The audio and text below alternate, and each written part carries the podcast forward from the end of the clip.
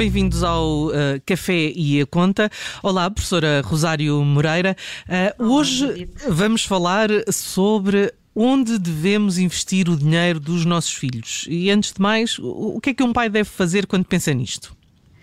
Pois, o que é que o pai deve fazer? Bom, uh, primeiro deve estar sensibilizado que realmente a, a literacia financeira em Portugal está pela, pelas horas da amargura. Agora em janeiro uh, saiu uma notícia do Banco de Portugal no seu boletim económico em que os, portugueses, os portugueses estão em último lugar.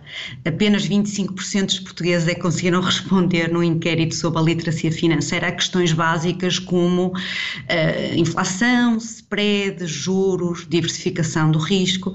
Portanto, estamos aqui a falar num tema de filhos em que está estritamente relacionado com o ensinar desde pequenino a, a poupar e, e falar em casa desta linguagem. Portanto, o que é que um pai e a mãe devem fazer? Ou, se calhar, e eu sou professora, tenho que dizer mesmo isto, comprar uns livros e ler-lhes, mesmo quando eles são pequenos, como uh, Faz Crescer o Teu Milheiro, por exemplo, da Elizabeth Lourenço, ou O Homem Mais Rico da Babilónia, este é um clássico, e, e incentivá-los para a poupança.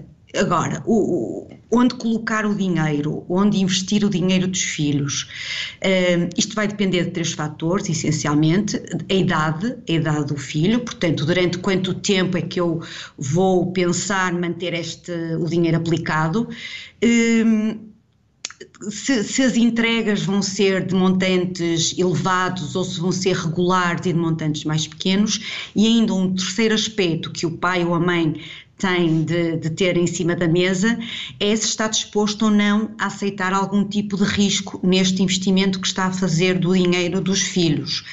Hum, portanto, a idade é um fator determinante na estratégia a adotar, porque quanto mais novo for, significa que vou ter mais tempo para o investimento, mais, mais tempo de aplicação do investimento, uh, tem-se logo maior margem para aceitar o risco, eh, prescindindo de, de alguma liquidez. Portanto, se, se começar a poupar com, quando o filho tem dois, três anos, até aos dezoito, ainda tem aqui uns bons anos em que não tem liquidez, mas pode ter uma rentabilidade superior. E quais são os tipos de, de produto mais indicados Para, para esses casos em que se começa logo a fazer a poupança numa, numa fase inicial, numa, quando as crianças ainda são muito pequenas? Pois, nós temos aqui várias, várias possibilidades. Uh, uh, Nelson ou, ou Bruno? Bruno, Bruno. Antigamente, desculpe dizer, antigamente havia muito os certificados de aforro e os, e os pais uh, da classe média faziam esse investimento, ainda é um produto... E faziam muito bem. E ainda é um produto que existe, vou falar neles. Nós temos aqui três grandes possibilidades, três, quatro, se assim posso dizer. Uma é o tradicional, caso as poupanças a prazo, portanto as contas poupanças Júnior, até a maior parte dos bancos tinha este nome, que é uh, depositar o dinheiro e depois render juros, portanto está aqui o capital tendencialmente garantido e uh, o que acontece é que as taxas podem não ser muito apelativas. Um, Temos os certificados, como o Bruno acabou de, de referir, certificados de poupança do Estado. A vantagem é que o capital é garantido pelo Estado português e então temos o certificado de Tesouro Poupança Mais, o certificado de Tesouro Poupança Crescimento, aqui com um prazo um bocadinho mais alargado, e o certificado de aforro, que é com o prazo até dez anos. Portanto, os certificados eh, são uma opção, contas a prazo, outra opção. Temos ainda mais duas, os seguros de capitalização. Eles acabam por ser uma alternativa às contas a prazo, eh, quando as taxas de juros estão realmente muito baixas.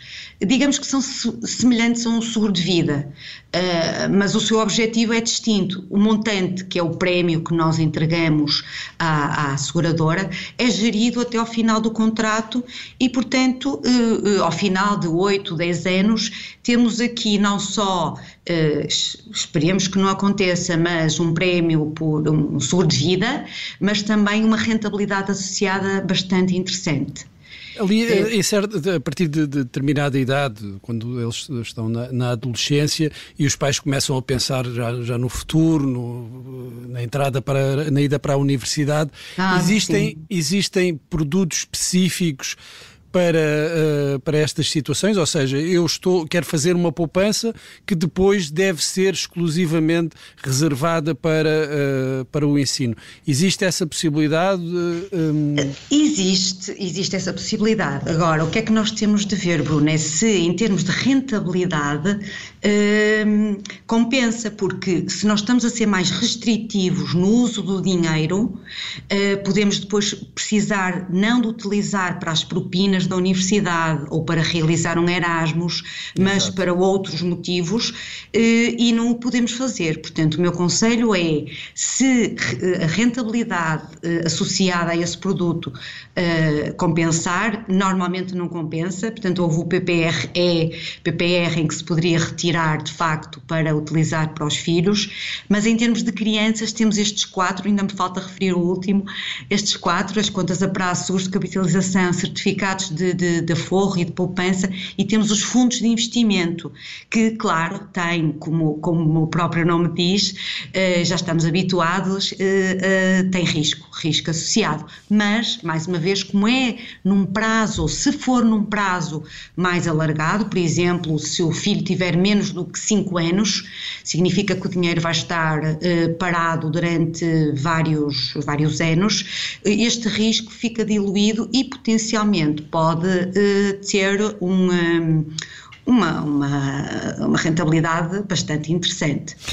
Uh, qual é o melhor, uh, portanto, o, digamos que a idade condiciona o tipo de investimento, não é? Portanto, isso... E os mont... Sim, sim. E, e quando, é, quando é que é possível, por exemplo, num, num desses fundos, porque é mais fácil num depósito a prazo ou mesmo num certificado de aforro, mas a ideia de as crianças irem, enfim, pondo o dinheiro que ganharam no aniversário, no Natal, é, é possível ir fazendo essas pequenas Sim. contribuições?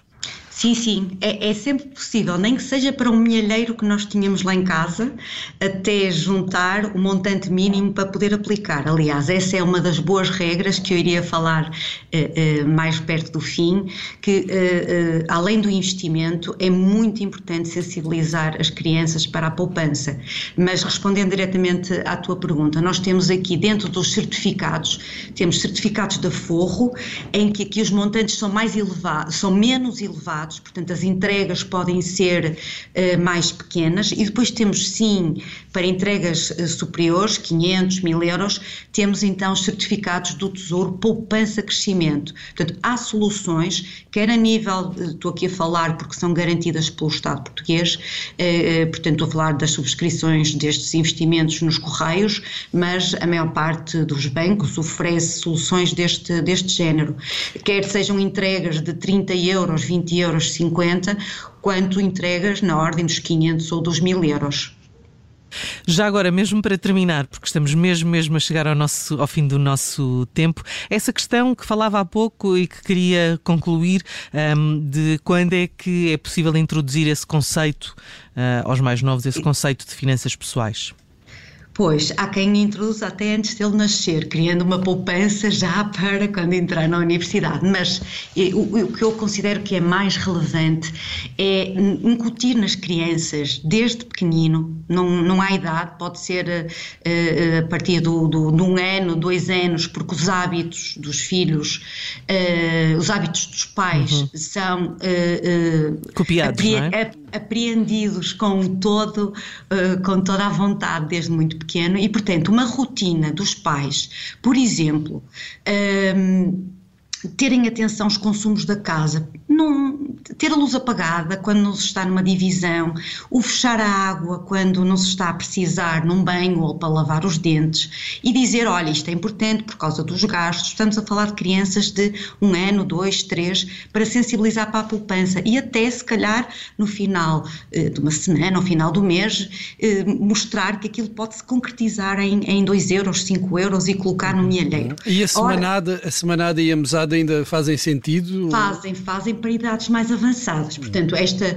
começando desde cedo com estes hábitos de uh, apagar a luz, fechar a água, por exemplo, na refeição, na, na, tentar que não sobre alimentos, ou se sobram, que sejam uh, guardados e consumidos na refeição mais tarde.